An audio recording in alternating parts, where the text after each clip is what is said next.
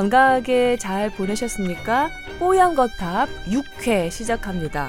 뭐 제가 정한 순서대로 등장인물 소개부터 좀 들어가겠습니다. 또예요? 아이 나 이게 제일 좋더라고.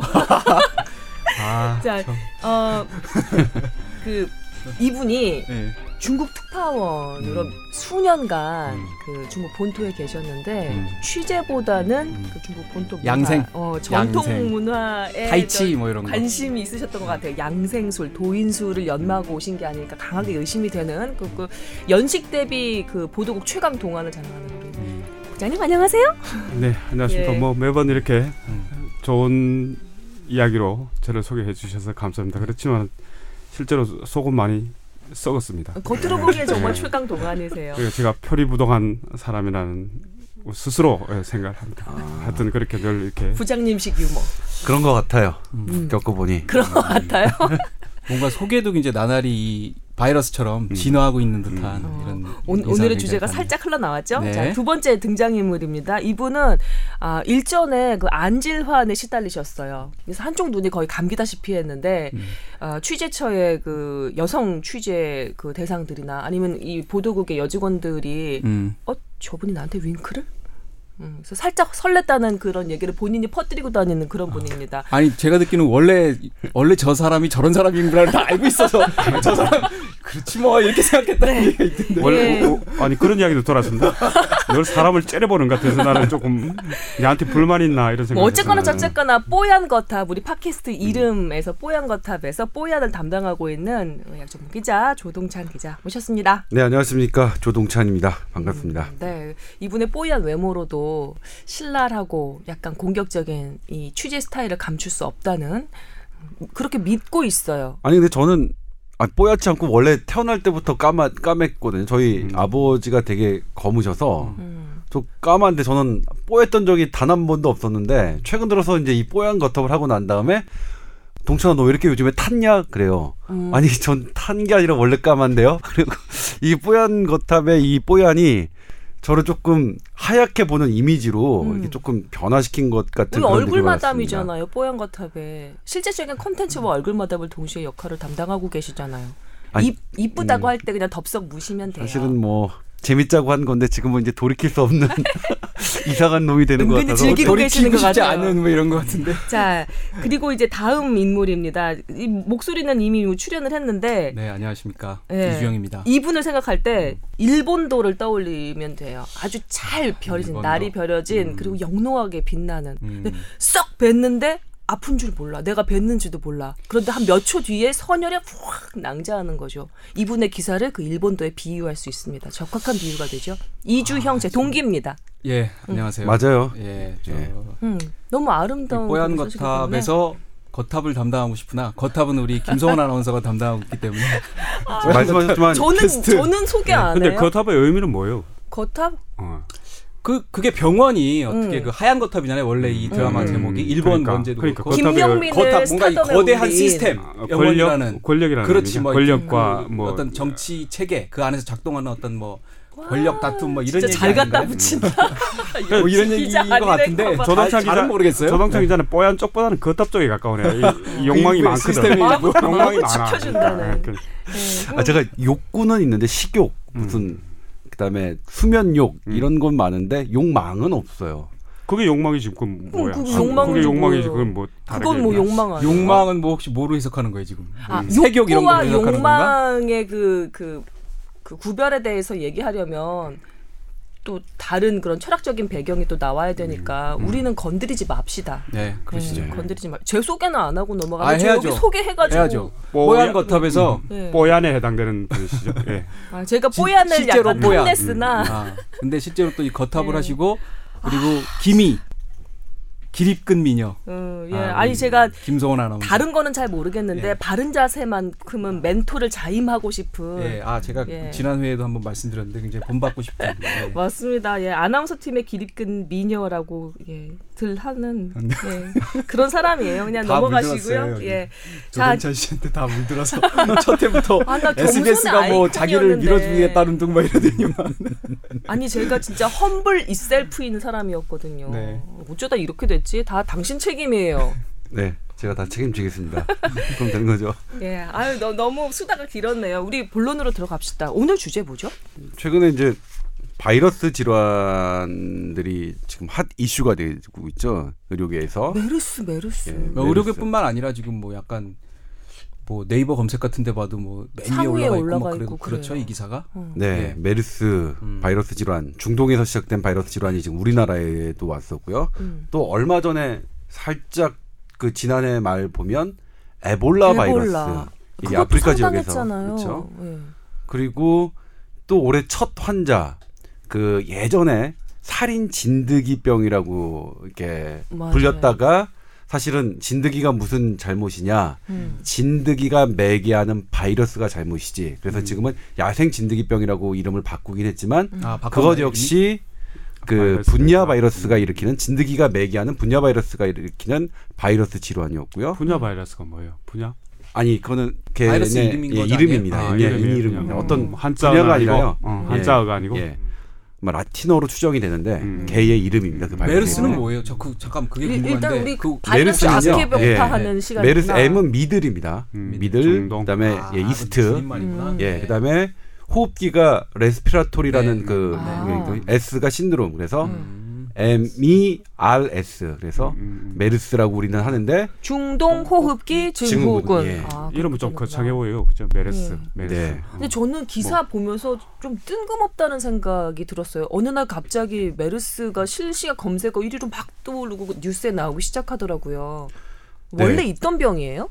예 원래 있었는지는 모르겠는데요. 음. 네. 2012년에 사우디의 한 그 과학자가 이 독특한 이런 증후군을 갖고 있는 사람에게서 호흡기에 를 부검했더니 폐를 이제 떼어내서 아 했- 죽은 사람, 예, 죽은 예, 환자에. 예. 아, 했더니 이 바이러스가 네. 있는 게 이제 학계에 처음 보고를 했습니다. 음. 그래서 이전부터 있었는지는 모르겠지만 우리가 이제 과학 현대 과학이 얘의 존재를 안 거는 2012년입니다. 음. 그래놓고 봤더니 2년 아 3년 된 거네요. 네. 그 전에 유사한 정도 없었어요. 얘들랑 얘랑 비슷한 정도 아마 있, 있을 거 아니에요?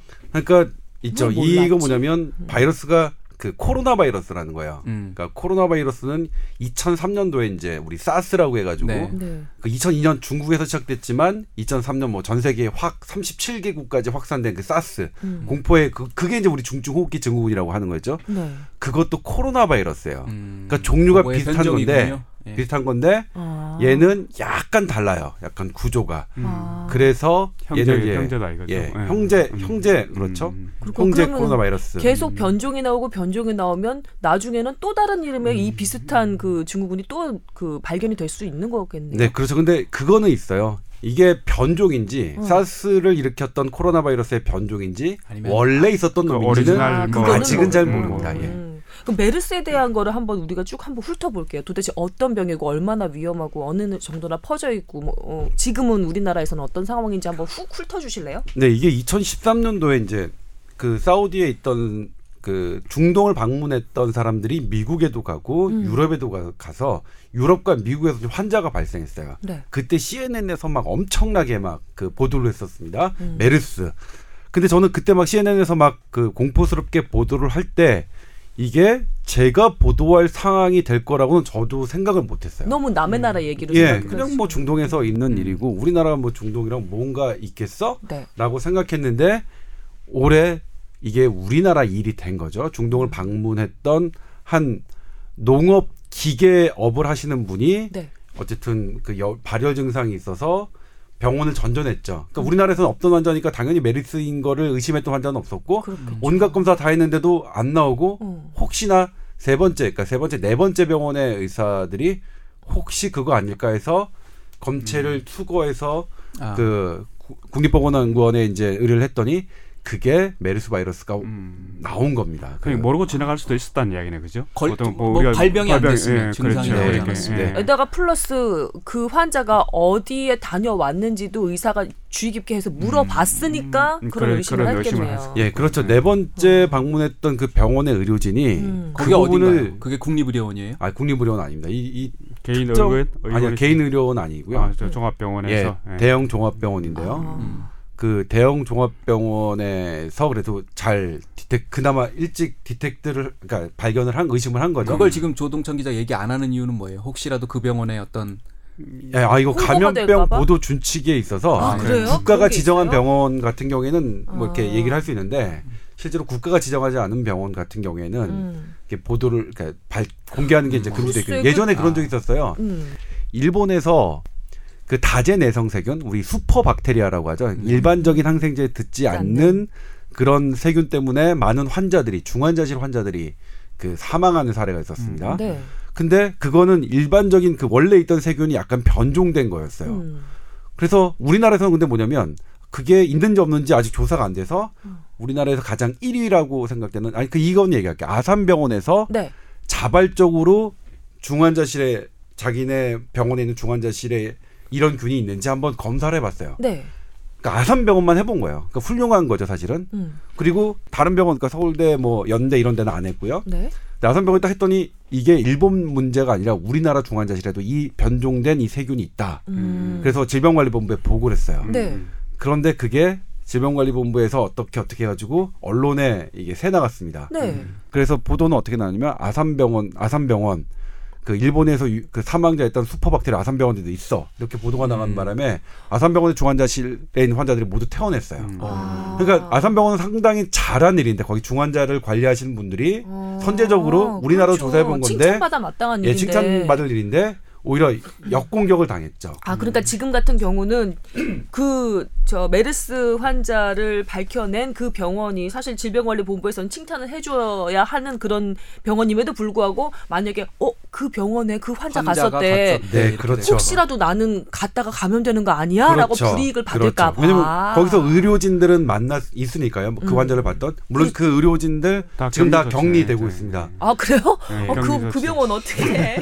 이래저래 불쌍해 졌네. 그 격리된 레지던트 같은 경우에는 갑자기 2주간 휴가를 받은 거예요. 그러니까 본인 아. 격리된 분들은 되게 좋아. 아, 자, 구체적으로 아, 구체적으로 이야기하지 말고 이제 넘어가시죠. 아니 근데 이제 문제는 그분 중에 어. 그분들 중에 한 분이 증상이 생겨서 어제 검사를 받았죠 격리 입원해서. 아, 그 확진을 판정을 받으셨나? 예, 근데 그분은 다행히 아, 네가티브예요. 아니에요. 음성이었는데 음성이었어요. 아무튼 격리돼서 좋긴 하지만 상당히 불안했던 점도 있고 음. 뭐 이런 이런 일이 있었죠. 음, 본인도 정- 뭐, 네, 음. 말씀하시죠. 네.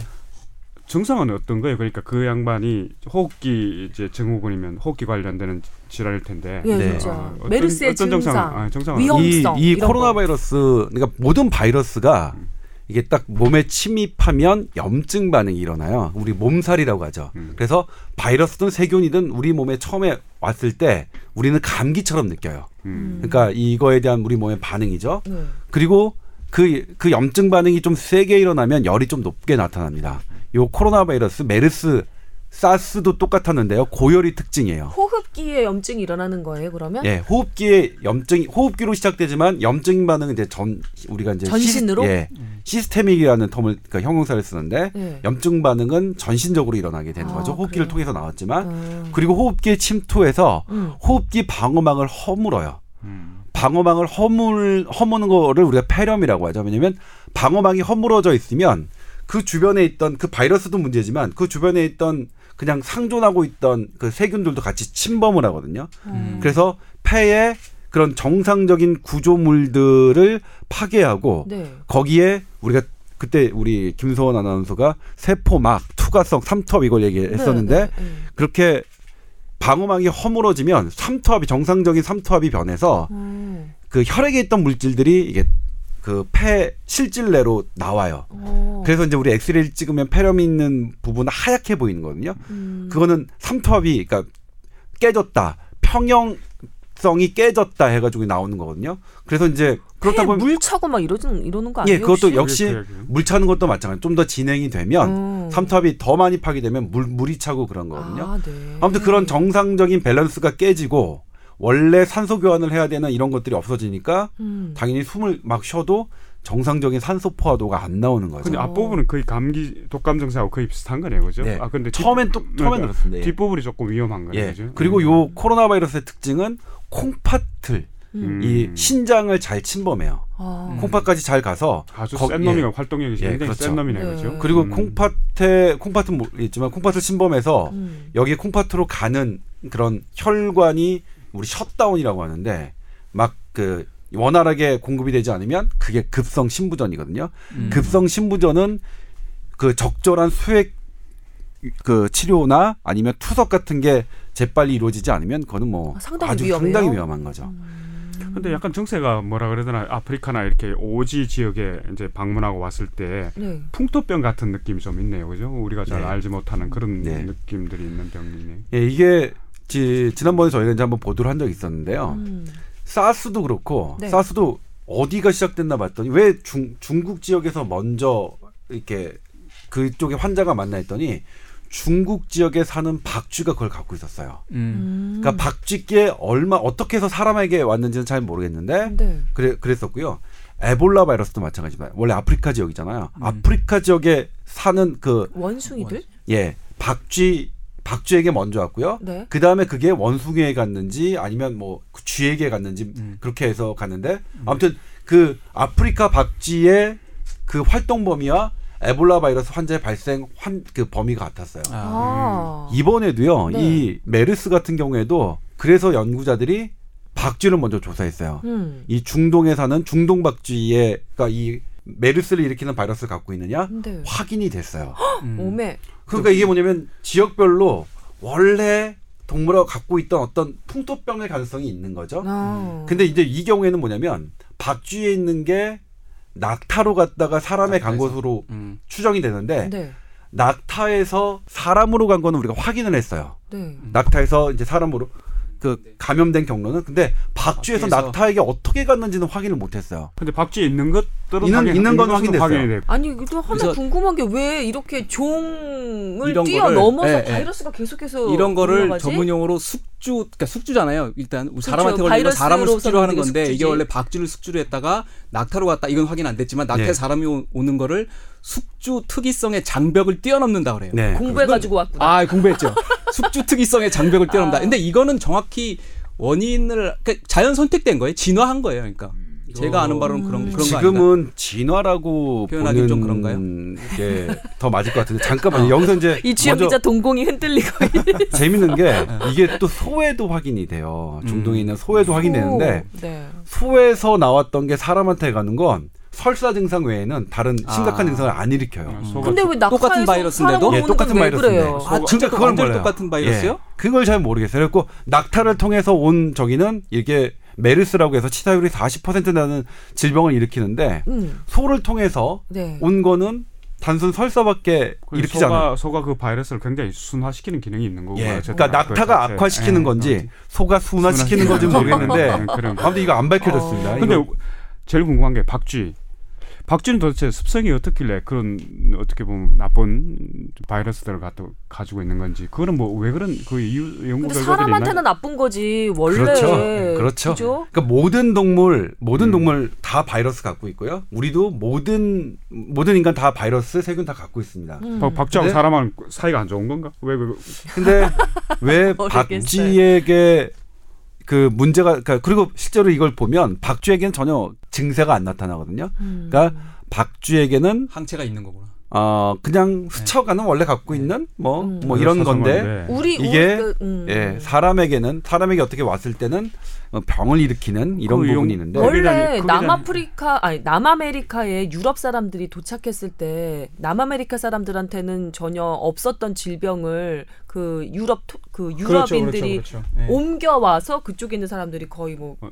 아주 많이 희생을 당했다는 그런 얘기도 그, 역사적인 그런 얘기가 있더라고요. 그러니까 뭐 제가 잠깐 인용을 하면 그러니까 유럽인들이 그러니까 American 원주민을 말살시키는 과정을 보면 이 사람들 총칼에서 죽은 것보다 병으로. 유럽인들이 와서 옮긴 그 바이러스 세균에 의해서 죽은 원주민들이 훨씬 훨씬. 많다는 거예요. 훨씬 예. 많다는 거예요. 네. 그러니까 바이러스 탓할 거는 아닌 것 같아. 박쥐 탓할 거는 아닌 것 같아요. 그렇죠. 그 아까 이제 이용 선배께서 그 그게 바이러스가 이렇게 이제 종을 옮겨가는 네. 어, 숙주의 특이성의 장벽을 넘어가는 게 진화냐? 음.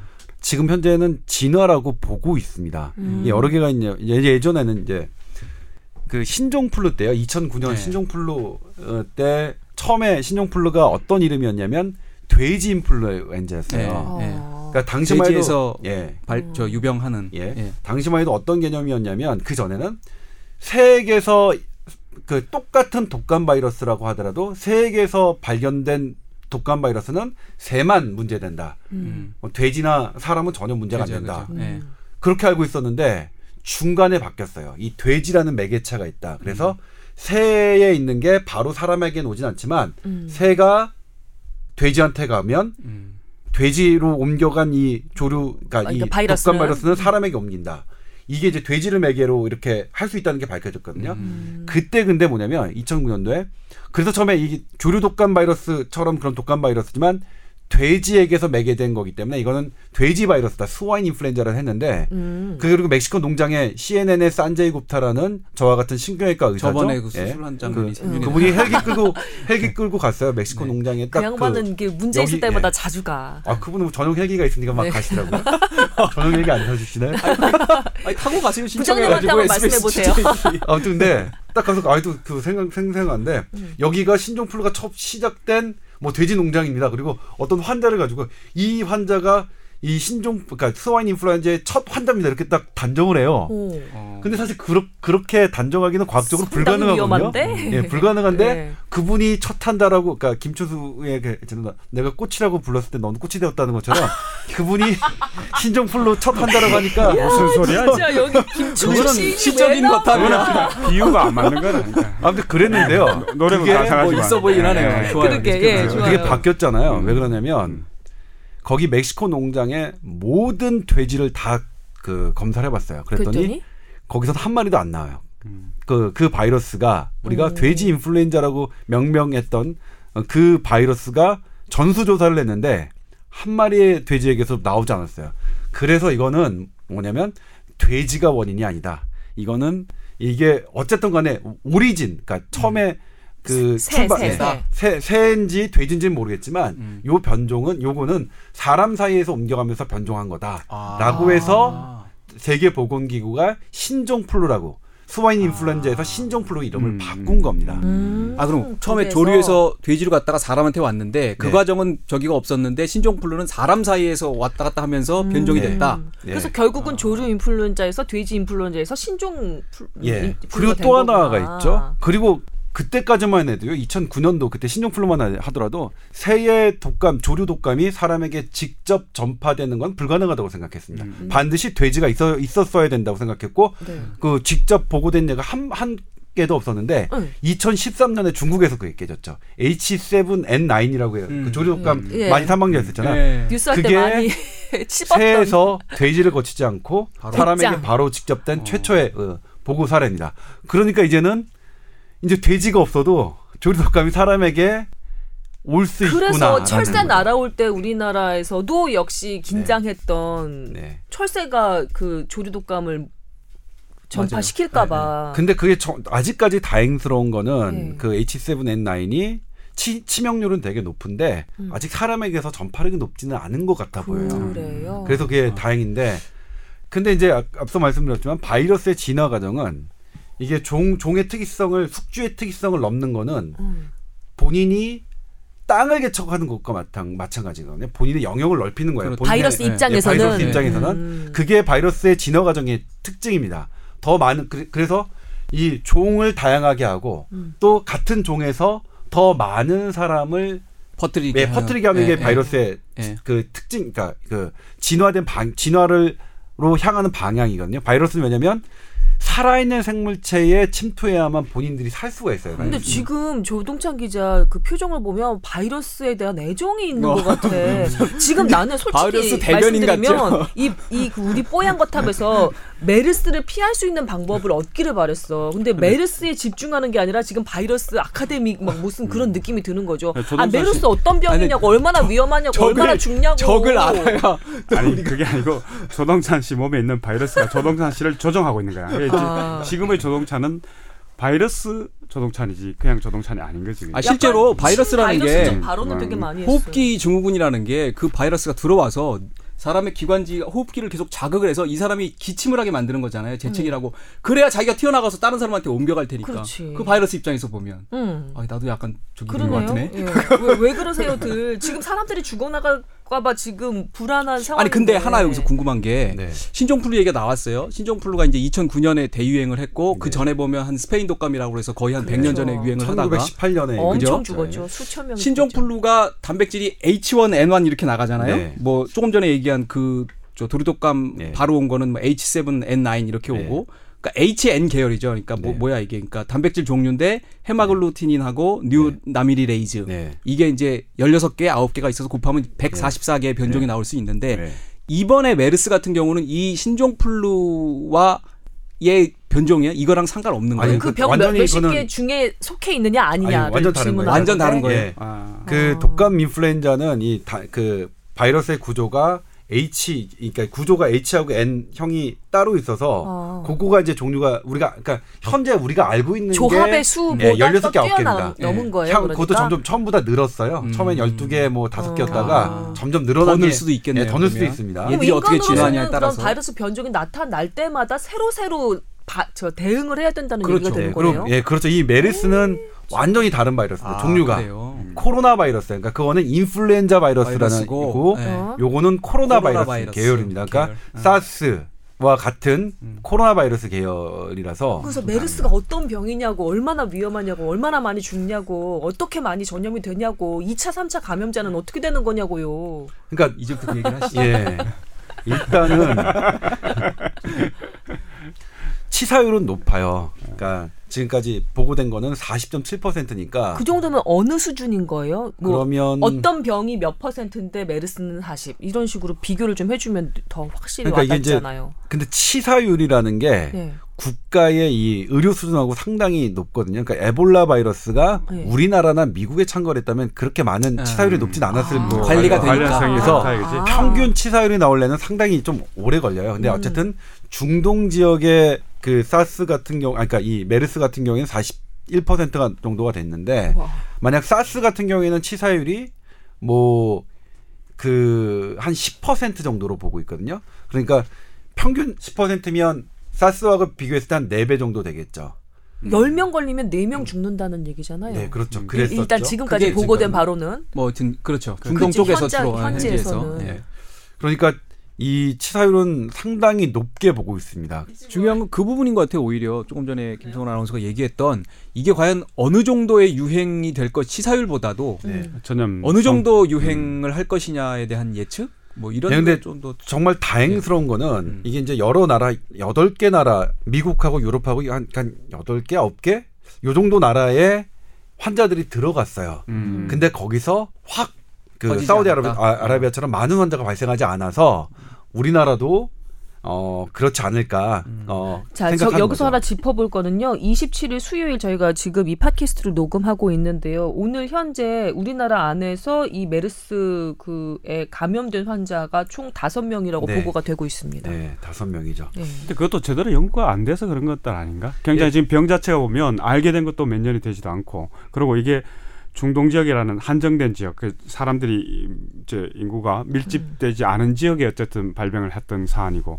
그 거기서 여행했던 사람들이 각 유럽이나 미국이나 건너가서 했다는데, 그 발병되고 난 뒤에 그 선진국이나 일반 그 국가에서는 그 통제가 제대로 됐을 거 아니에요, 그죠? 네. 그, 그러다 보니까 이게 전염도가 상대적으로 낮아 보이는 거지. 실제 실제로 이게 잘 모르는 상황에서 이 환자가 여러 가- 많은 사람과 접촉을 하고 여러 가 돌아다녔을 경우에 전염도라는 것들은 제대로 연구가 되지 않아서 이런 그런 수도 근데 있는 거 아닌가? 통제가 잘 되는 가능성이 하나 있고 또 하나는 이것 자체의 전염 그러니까 전파량 인식이- 자체가 또 낮을 수도 있는 상황 아니에요? 잠깐만요. 그 전염은 그러면 그 비말 전염이에요? 아니면 공기 전염이에요? 아니면 어떤 전염인 거예요? 그러니까 이제 공기 전염이 사실은 두 개가 있어요. 공기 전염이 이제 아주 작은 그 공기 방울로 전염되는 건 되게 오래 멀리 공기중을 떠다니면서 멀리 가죠. 그게 독감이 그렇습니다. 음. 그걸 우리 airborne이라고 하는 음. 그 term을 쓰는데 직경이 5 마이크로미터 이하의 음. 이런 것도 공기 전염인데 네. 그 이상인 건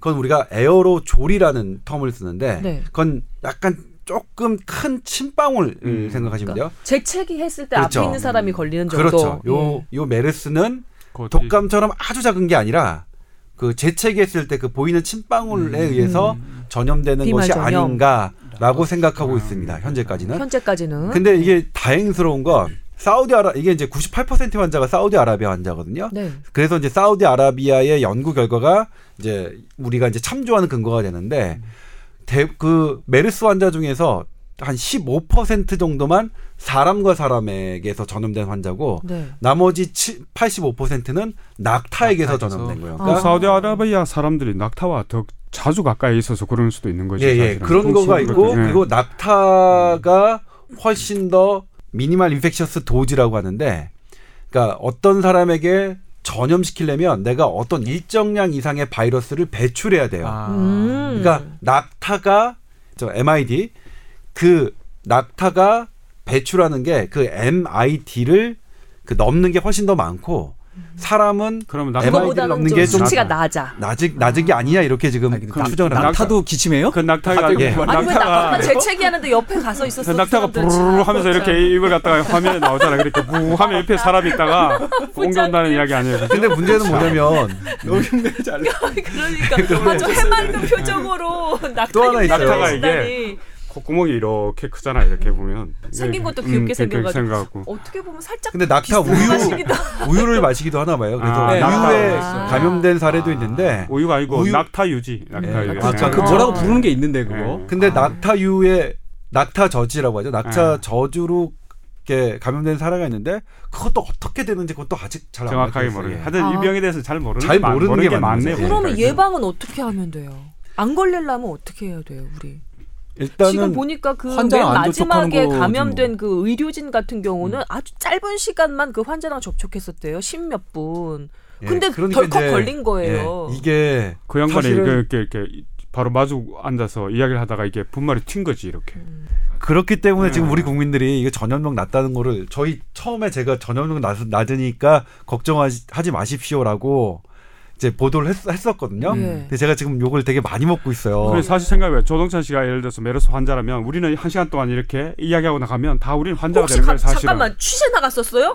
아니요 환자를 직접 기자 않았어요. 메르스 그리고 환자 특히 취재 나갔었어요? 조동찬 씨그 앞에 병원에 있는 안 갔대요. 그 병원에 앞에 있는 다행이네. 아나운서는 거의 확 걸릴 확률이 99%인 거예요. 아까부터 지금. 계속 저러고 있었는데 지금. 아까부터 계속 기침했거든요. 지금 편집해가지고 제가- 없는 거지. 제가 그래서 지금은 이진이 있는 상태라서 그 예. 해당 병원은 이진을 남주현 보냈습니다. 기자 예, 보냈죠? 음. 아 진짜 이 사람 진짜. 아, 아, 근데 이제. 뭐냐면 그래서 그래서 이게 어. 원래는 한 사람이 감염됐을 때 음. 평균 몇 명을 감염시키냐 요걸 이제 전파력 지수라고 하거든요. 네. 이제 전문 용어로 R5 값이라고 하는데 네.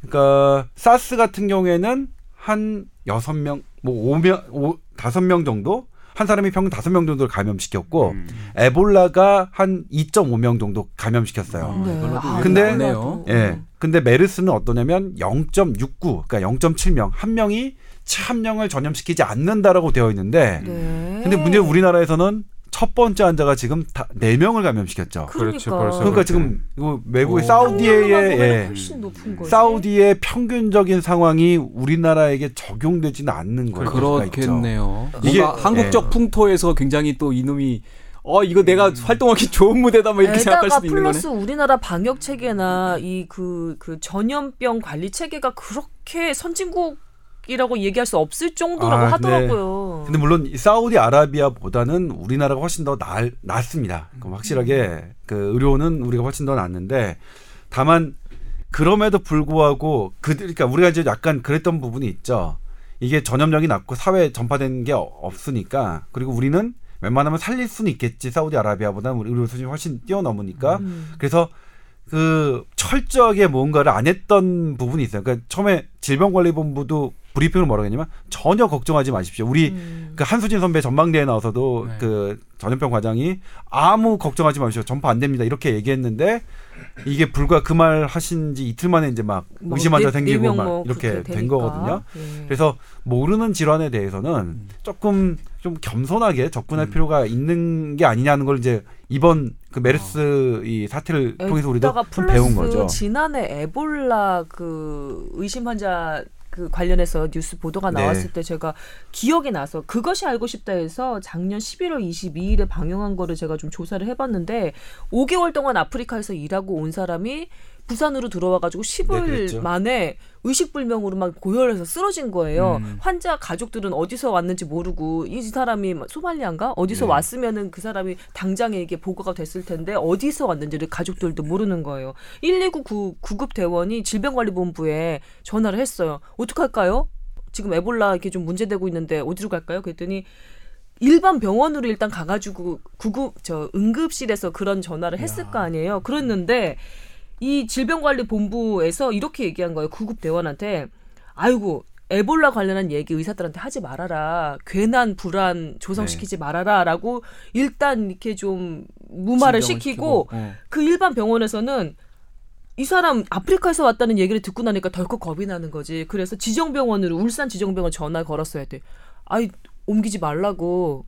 그럼 그러면 진주 지정병원으로 또 전화 걸었어야 돼. 우리도 받아줄 수 없다고. 근데 일반 병원 그 부산에 있는 A 병원인가 거기서는 격리 시설조차도 없었던 거예요. 네. 그래서 그 환자의 아들이 증언을 했는데 우리 아빠 아프리카 갔다 와가지고 저렇게 에볼라 의심 환자인 것처럼 취급은 하면서 그냥 응급실 옆에 그냥 환자들 옆에 뒀대요. 그리고 그냥 마스크도 안 쓴 그 의료진들이 그냥 무시로 돌아다녔다는 거예요. 그래서 네. 영화에서 보면은 우주복 같은 거 입고 그렇게 네. 방역을 하고 난리를 피우는데 우리나라는 너무나 허술했다는 거죠. 결국은 이 사람이 에볼라는 아니었고 말라리아였는데 네.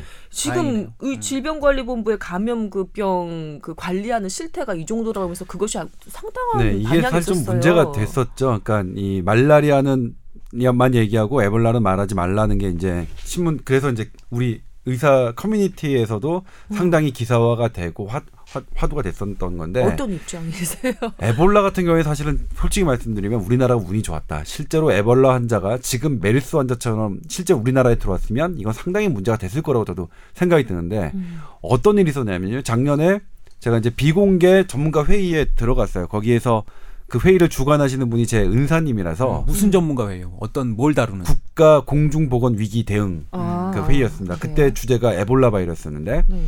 그 전날에 질병관리본부에서 우리나라 그 충분한 격리 병상이 있고 진단 도구 있으니 걱정할 필요 없다라고 이제 브리핑을 한 상태인데 음. 그날 갔습니다. 그때 뭐냐면 우리나라 3대 국가 지정 병원의 감염 과장님이 오셨습니다. 네. 국립중앙의료원의 과장님하고 네. 현재 지금 메르스 환자 3명 그러니까 환자 4명을 돌보고 있는 주치의죠. 그다음에 서울대병원의 그 역시 주치의 오셨고 그다음에 인천 그 국립병원에 그 세 분이 오셨는데 그때 회의가 어떻게 했냐면 음. 그 인천에 계신 그 과장님이 그러신 거야. 아니 에볼라 의심 환자가 오면 피는 누가 뽑습니까?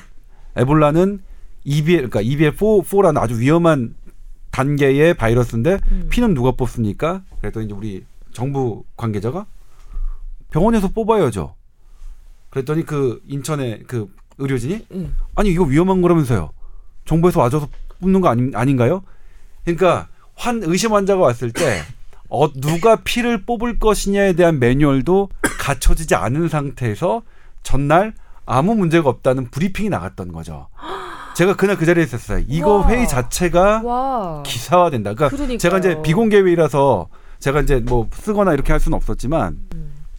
그렇게 에볼라 바이러스 같은 경우에는 빈틈이 많이 있었던 게 사실입니다. 아니 그 정부에 좀 전에 정부에서 뽑는다는 말은 정부는 그 누가 그럼 뽑는? 국립의료원 같은 그런 아 국립보건 국립보건연구원에 예. 그 에볼라 바이러스 랩을 그러니까 실험실을 갖고 오신 분이 있어요. 미국에서 음. 3개월 배우셔가지고 우리나라에 설치한 그 음. 최우영 박사님 있는데 네. 그분 연구팀이 와서, 와서 뽑아야 뽑아야. 되는 거 아니냐? 아. 우리는 에볼라 바이러스를 다뤄본 적이 없으니 아. 음. 이렇게 이제 한 거고 질병관리본부 입장에는 어떻게 일일이 다 하냐? 아니 당신들 에이즈 환자 또그 처리를 처리하듯이 하면서. 에이즈 환자 어. 처리 하면 되는 거 아니냐 했더니 이쪽 질문은 음. 아니 에이즈 환자는 2고 그 위험 단계 2등급이고 이거는 등급이 4인데 4 높은 4등급은 우리도 취급해본 해본 어, 적이 아니, 없는데 경험이 근데 없다. 이거를 아. 국민 입장에서 보면 참 가관인 게그 관리 책임을 가지고 있는 사람들이 모여서 그런 얘기를 했었다는 거 아니에요. 네 그러니까 사실은 만약에 뭐- 메르스가 예. 에볼라처럼 위험한 병이었으면 어떻겠을 거야 또. 그 동안에 뭐 2014년에 그런 상황이었는데 지금 뭐가 그렇게 개선이 됐겠어요? 그래서 이제 아무튼 그 벌어지지 아 어쨌든 그래도 에볼라 환자는 벌어지지 않아서 천만 네. 다행인데 네. 메르스 같은 경우에도 사실 미- 메르스는 그 위험 다- 등급이 어느 정도인지는 아직 잘 판가름이 안 난 적이에요. 요걸 좀 얘기를 해드릴게요. 환자가 환자의 아내한테 전염시키고 또 딸한테 전염시키고 그 옆에 누워있던 병실에 환자한테 전염시키고 음, 그 사람을 의료진한테. 봤던 의료진한테 거- 전염시키고 지금 요 상황인 거예요. 음. 이렇게 보면은 거의 접촉했던 사람들은 아주 위험한 상황 아닌가요? 저는 상당히 보수적으로 접근을 해야 된다고 생각하는 네. 입장이에요. 네 맞습니다. 그래서 이제 우리나라는 좀 그런데 나 너무 화냈나요? 예. 음, 아니 아니. 저 이런 이미지 합리적으로 아닌데, 저. 뭐 해볼 만한 적절하게 화를 내셨어요. 예, 맞습니다, 맞습니다. 근데 평균적으로 우리가 이제 0.7 전염력이 높지 않다는 것에 이제 출발했기 때문에 네. 사실은 맹점일 그런 수도 거- 있는 괜찮다고 거잖아요. 조동찬 기자 입장에서 굉장히 지금 당황스러운. 어. 그렇죠. 저도 상당히 어. 그러니까 아 제가 좀 조사를 해왔기 때문에 저도 분명히 서- 그 전파력이 전염력이 낮아서 사회 감염 우려가 낮습니다라고 보도를 했습니다. 제 그렇게, 그렇게 걸고. 보도한 건 우리밖에 없어요, 사실은. 예. 딴 데는 다 위험하다고 그랬나요? 그럼 부장님도 연대 책임? 아, 이 최종 아니, 최종 원고에 대한 데스크를 하고 첨단 있으니까. 원고가 0.7이다 그러길래 아 이제 환자가 첫 번째 환자에 그치겠구나 더 이상 이제 전염이 되지 않겠구나 음. 이런 생각을 했는데 네. 이게 새로운 팩트잖아 자기가 이제 조동찬 씨가 보면 굉장히 학구적이에요 그래서 음. 뭔가 취재를 하면 관련 논문들을 쫙 살펴보고 음. 거기서 이제 새로운 이제 사실들을 찾아내서 기사를 네. 작성하는데 다른 기자들은 굉장히 게으른 거죠 사실은 그래- 그래서 그날 기사가 굉장히 우수했다고 생각했어요 음. 근데 네. 알고 그날은, 보니 네. 이 너무 이렇게 너무 많이 찾은 것도 어, 화가 될 수 있는 거예요. 나중에 지금 보니까 환자가 다섯 명이 됐어요 벌써. 그러니까 아니 수치상으로 이렇게 그 페이퍼에 나온 것은 음, 어. 조동찬 기자의 그 판단이 그렇죠. 맞는데 아, 판단이 아닌 거지 사실인 거지. 그, 그렇죠. 런 연구 그러니까 결과가 그것도 있는 거지. 그게 기상파 그런 입장에서는. 사람들한테 쓸데없는 그 불안과 이런 걸 그럼요. 조장할 필요가 없잖아요. 물론 그것도 중요하죠. 예, 예, 물론 중요하죠. 그것도 예. 중요한데 네. 지금 아니 우리가 보도가 잘못된 건 하나도 없어요. 사실에 근거해서 연구 아, 예. 결과에 따라서 아, 우리가 예, 보도를 예. 그런데 연구 결과와 조금 지금 조금 네. 배치되는 조금 다른 상황이 빚어지고 단한 있는 거죠. 예. 하지만 좀 이렇게 예외적인 현상으로 이렇게 나타나고 음. 그리고 그러니까 지금 제일 우려되는 거는 네. 우리가 이제 그 첫 번째 환자가 직접 마주했을 것이라고 예상되는 사람들을 정부가 자택 격리라는 이름으로 외부 활동을 차단하고 있는데 네.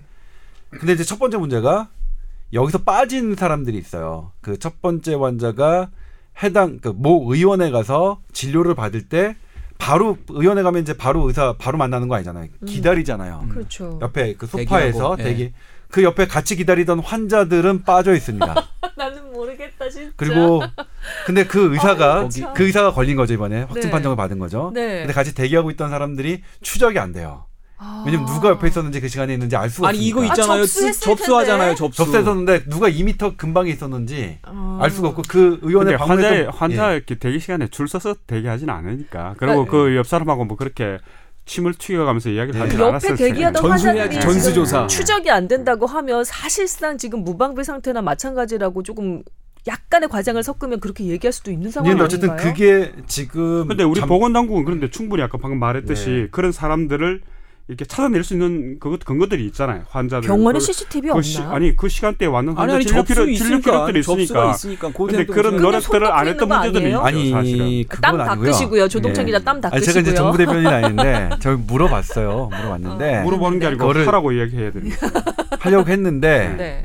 이게 이제 두 가지가 있어요. 그러니까 국제 기준에 맞춰서 국제 그렇- 기준? 예 이게 격리라는 건 엄청난 자유를 침, 침해하는 거잖아요. 2주간 아무데도 못, 못 네. 가게 하는 거니까. 법적 강제성은 있어요. 예. 자택 격리라는 예, 게. 예. 의료법상 있어요, 진짜? 예, 국, 국가 무슨 뭐 전염병 무슨 음. 위기 뭐 위기 상태에 대한 무슨 규칙 같은 게 있어서 아. 그거 질병관리본부가 강제할 수 있구나. 강제할 수 있는 네. 부분이 있습니다. 법적으로는 있는데 그 네. 같이 근데 그거를 함부로 할 수는 없거든요. 그러니까 의심되는 모든 사람 마음대로 할 수 있는 게 아니라 그렇겠죠. 세계보건기구가 그 그때 그때 정한 케이스별로 정한 그런 권고 기준에 따라 우리나라는 하고 있어요. 네. 근데 그 권고 기준에 맞는 사람을 그 옆에 있던 사람들 중에서 전부 다 그러니까 가, 아, 당신들은 같이 예. 대기했던 환자들은 그, 그 대상에서 제외된다 이런 이야기네. 그 그런 규칙이 없다는 이야기. 거기에 해당되는 사람들이 네. 정확하게 모르는데 네.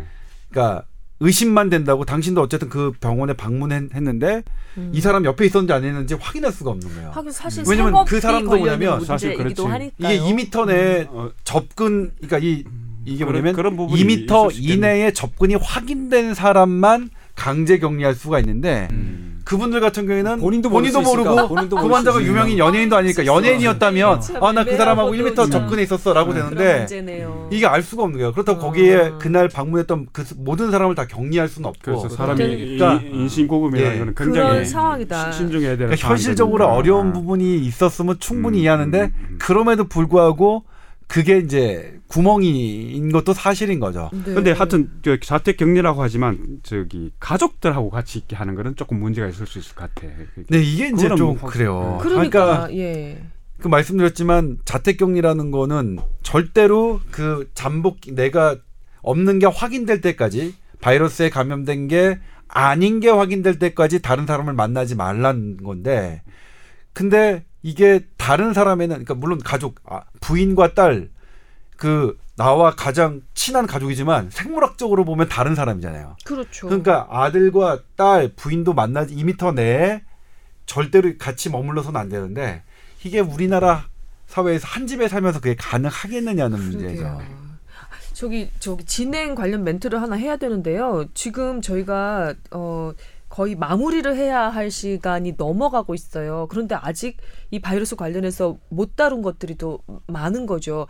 여튼 이번 회차에 꼭 알고 넘어가야 하는 것들을 우리 조동찬 기자가 정리를 좀 해주시고 예방법 나 너무 일단 궁금해요. 예방법을 예. 뭐 그런 그런 저 네. 수순으로 치료법 넘어가야 근데 될뭐것 같아요. 백신은 없는 거죠 아직. 네, 메르스 같은 경우 없으니까. 백신하고 메르스 바이러스를 죽이는 아직 치료약은 네. 치료 없습니다. 치료약도 없고. 근데 어. 다만 그 보존적인 치료가 잘 들어가면 음. 그 생존율은 훨씬 높다고 되어 있어요. 그러니까 초기에 적극적으로 그 항바이러스 제제 다른 음, 뭐 약이긴 하지만 네. 증세 완화에 도움을 줄 수 있고 그다음에 콩팥이 망가지거나 폐가 어떤 손상됐을 때 음. 그에 대한 대증적 대증요법. 예, 대증요법을 네. 하면 생존율이 높아질 수 있고요.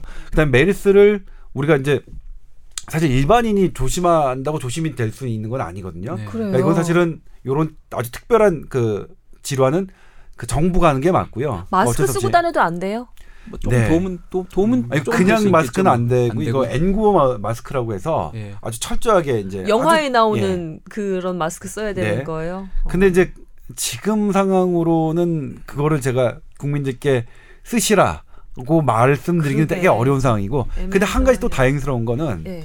이 메르스 바이러스는 그러니까 바이러스가 두 종류가 있거든요. naked 바이러스하고 enveloped 바이러스라고 하는데 이게 아주 껍질이 있는 바이러스와 껍질 껍질이 없는 바이러스가 있는데 요거는 껍질이 있는 바이러스입니다. 근데 껍질이 있는 바이러스는 소독약에 약해요. 비누 비누기에. 아. 그래서 메르스 바이러스 오늘 저희가 이제 8시 뉴스에 살짝 담아 보려고 하는데 네. 손을 씻거나 하는 이 세수를 하거나 하는 것에 잘 죽는다고 이거는 이 실험 결과가 돼 아, 있어요. 바이러스가 아. 그 껍질 속에 있어서 껍질을 벗기면 자연적으로 예, 예, 죽는다 그렇죠. 이런 이야- 그렇죠. 의- 의- 소독제. 약하다. 예, 약하다. 소독제 약하고 그건 사실 이 마찰을 하면 예. 그냥 비누기에 있거든요. 비누기에 약하니까 약하다. 그러니까- 의외로 허점이 있었구만. 예. 아, 예. 원래 독한 놈들은 허점이 있어요. 아주 음, 간단한 음, 것으로 음. 이렇게 무너질 수 있는 네. 손을 씻어야 되는 거군요.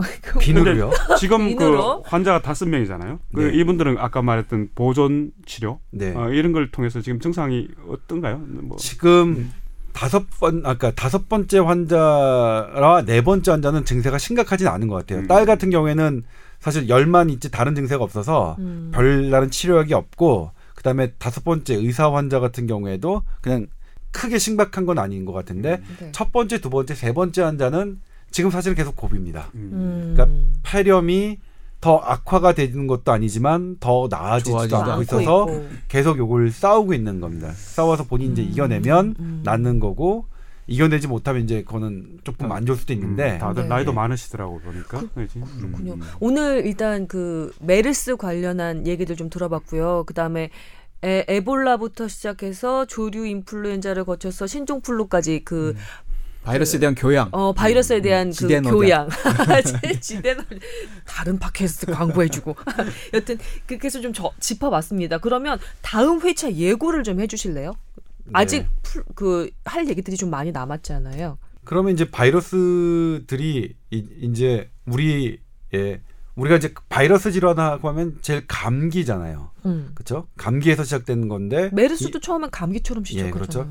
이 바이러스 질환들이 실제로 인류를 얼마나 위협하고 있, 느냐 음. 이것에 대해서 이걸 연구하는 바이러스 학자들은 어떻게 보고 있는지에 대해서 한번 그 살펴봤으면 좋겠고 네. 그다음에 바이러스와 동시에 이제 우리 그좀 바이러스 완전 다른 거긴 하지만 세균 있잖아요. 네. 세균은 또 어떤 식으로 변하고 있고 세균은 또 뭐 마찬가지 감염병인데 음. 우리의 건강을 어- 어느 정도 어떻게 위협하고 이- 있느냐 네. 또 살짝 다뤄봤으면 좋겠고요. 음. 그리고 요것에 대해서 그러면 이 우리를 위협하고 있는 바이러스와 세균에 대해서 그 우리 인류가 그 학자들이 노력하는 부분은 어떤 것이 있고 우리 개인이 음. 노력하는 부분은 어떤 것이 있- 있는지 이런 부분을 좀 다음 시간에 살펴봤으면 좋겠어요. 음. 여기다가 플러스 감기약을 먹으면 오히려 감기 다음 감기에 더 약해진다는 얘기 있는데 그것도 얘기해 주신다고 예, 하셨잖아요. 그 부분하고요. 타이레놀과 관련된 그 연구 결과가 있었고요. 네. 그 다음에 또 하나 예방 백신이죠. 예, 예방 백신은 과연 어떻게 진행되고 있고 음. 어떤 수준인지 감기 아, 예방 백신이요? 예, 감기 예방 백신도 그렇고 바이러스의 질환에 대한 예방 백신, 세균에 대한 예방 백신 이런 음, 부분 좋습니다. 거기까지 한번 짚어보도록 하겠습니다. 다음 주 예고까지 저희가 해드렸어요. 네. 근데 혹시라도 음. 다음 주에 무슨 따로 또 다른 이런 우리 뽀얀거탑이 다뤄야 할 만한 중요한 그렇죠. 의료적인 일이 생기거나 하면 그러면- 네, 그것도 그것도 먼저. 바로 예. 바꿔서 네. 혹은 또 그리고 오늘 방송이 반응이 별로 안 좋다. 그렇죠. 가차없이 저희 저희는 리액션에 약하기 때문에 예, 저희는 리액션에 약하기 때문에 예, 알겠습니다. 자, 음, 세 분 수고 많이 하셨고요. 네, 무엇보다 제가 제일 수고를 많이 했고요. 아, 농담입니다. 예, 그러면 이것도 다음- 일종의, 일종의 바이러스예요. 조동찬 바이러스가 김소원 바이러스 바이러스한테 네. 옮겨간 거예요 보면. 자뻑 바이러스라고 뽀얀 했어요. 거탑 6회 여기서 마무리하도록 하겠습니다. 여러분 다음에 만날 때까지 건강하게 잘 지내세요. 네, 네, 고맙습니다. 고맙습니다. 감사합니다.